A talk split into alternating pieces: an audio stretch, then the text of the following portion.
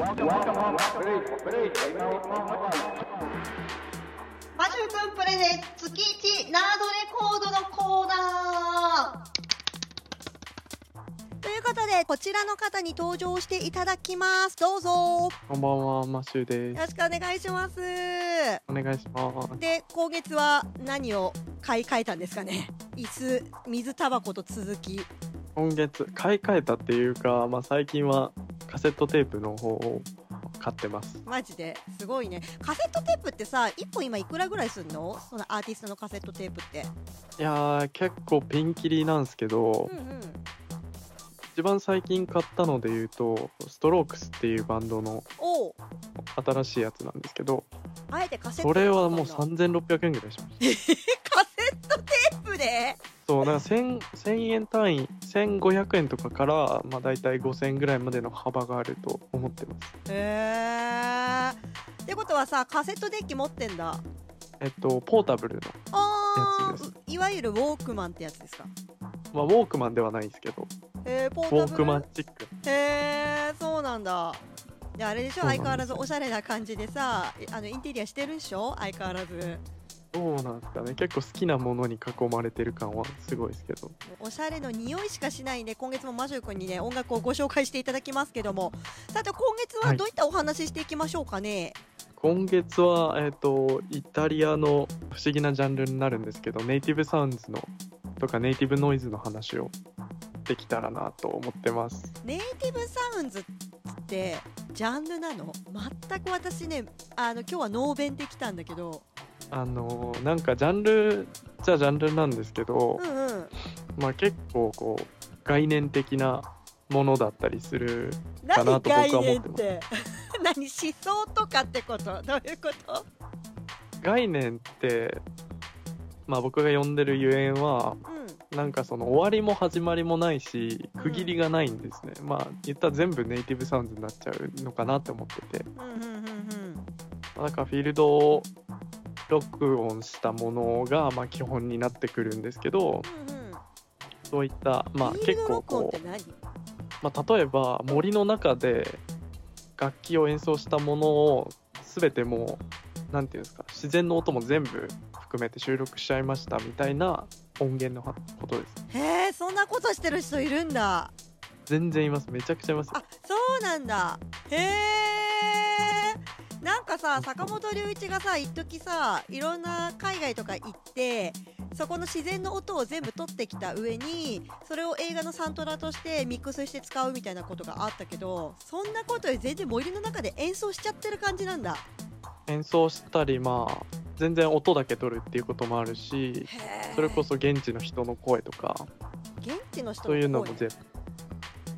生活音とかですよね話し声とか。へえアンビエントとかに近い感じなの？それって。あ近いです近いです。限りなく。へえそうなんだ。それは結構イですね。イタリアで結構多く見られる感じの概念みたいな感じになるの？どうなんですかね。でもまあ言えるのは多分先進的な国の音楽家とかがよくやってるイメージですね。うーん。自分はそのヨーロピアンな先進的なこうテクノとかに染まりたくないみたいな感じの、まあ、割とカウンターカルチャー的なニュアンスはあるのかなと思ってまあーなるほどね。今回ね実は1曲ね早速なんですがご紹介いただいてる曲があってこの方は一応なんとなく下調べはしたんですけどなんかあれなんですね作曲家の方ではあるんですね。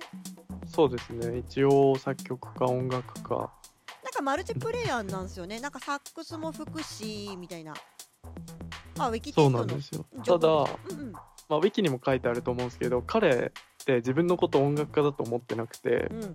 えっと自分のことを錬金術師って言ってるんですよ。そうなんか見たその記事アルケミストってあそうだよね。だからそんぐらいその自分がやってることにこう正解がなくてうん。何が何になっていくか分かんないぐらいの感じだと思うんですよ。ああなるほどねかあれに似てるよね。私があの愛してやまないあのサンラ知ってますよね？きっと。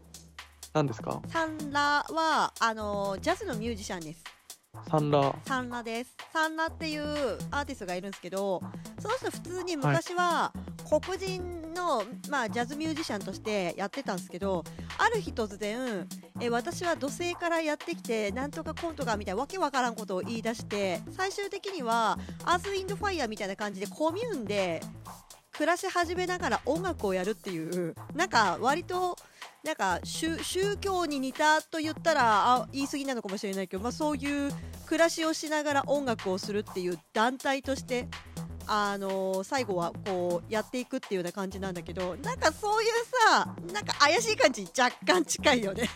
アルケミーは。ああまあ言葉としてはそうですよね、うん。この人が体現したいのは多分もっともっとこう根源的な部分なのかなって僕は思ってますけど。なんか哲学とかに近いのかね。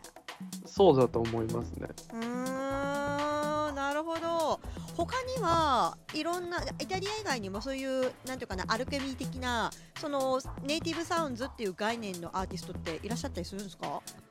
全然いると思います。僕が全然惚れてないですけどえっとそうですね。今回ご紹介しするそのロベルト・ムッシさんっていう方が結構僕的にこう初めて聞いた時にものすごいこう衝撃を受けたのでうんうんうん今はもうひたすらこの人の曲を、えー、と聴いたりしてる段階ですただいるのはいるっていうのは分かりいます。いますちなみにさこのアーティストはまたどこで拾ってきたんですか？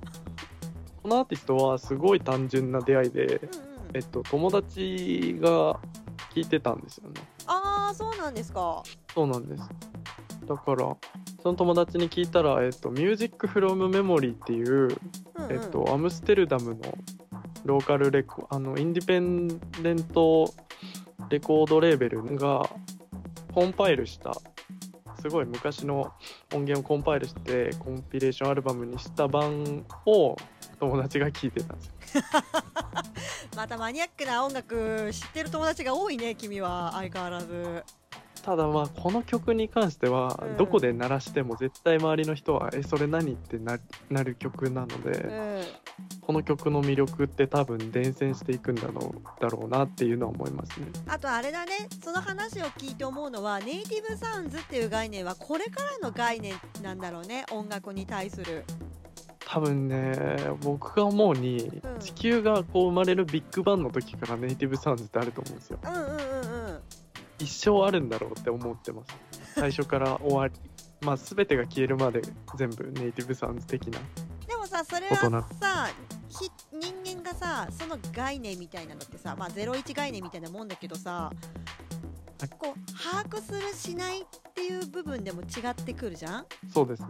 それをさ多分今こんだけ音楽がいっぱい普及してる中でこれからみんなが気づいていくジャンジャンルって言ったらあのなかなかチープな言葉になっちゃうけど、まあ、そういう感じにはなっていくんだろうね。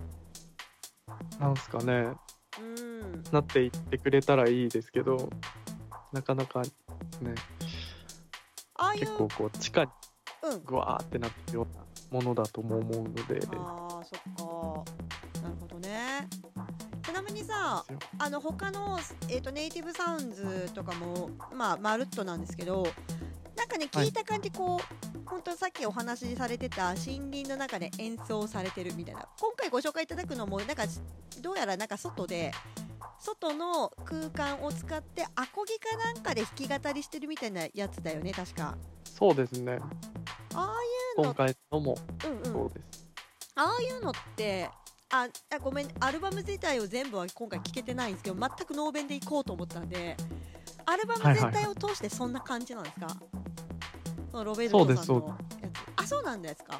まあこれは結構彼のまあまだ生きてますけど後後期の作品に近いというか。割と最近の一枚だよね確かね。そうですそうです。うん。版になったのは2016年とかなんですよね。あもっと前に制作はされててものとしてはあったんだ。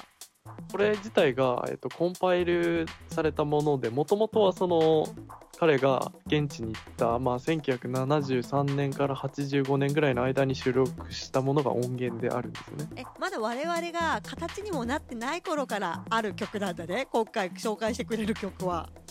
そうですそうです。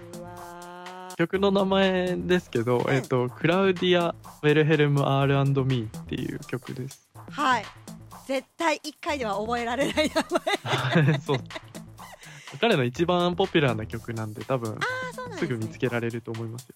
なんかジャケットもねなんか安美な感じではあったよねこれそうですね。これなかなか特徴的な。うん今ご紹介いただいた曲なんですけども Apple Music 並びに Spotify の URL 説明文に貼らせていただきますのでよろしければ新しい概念ネイティブサウンドをぜひ浴びてくださいといったところでお時間でございますマシュー君今月もありがとうございました来月もまた別の音楽の話を伺っていこうと思いますよろしくお願いしますお願いします。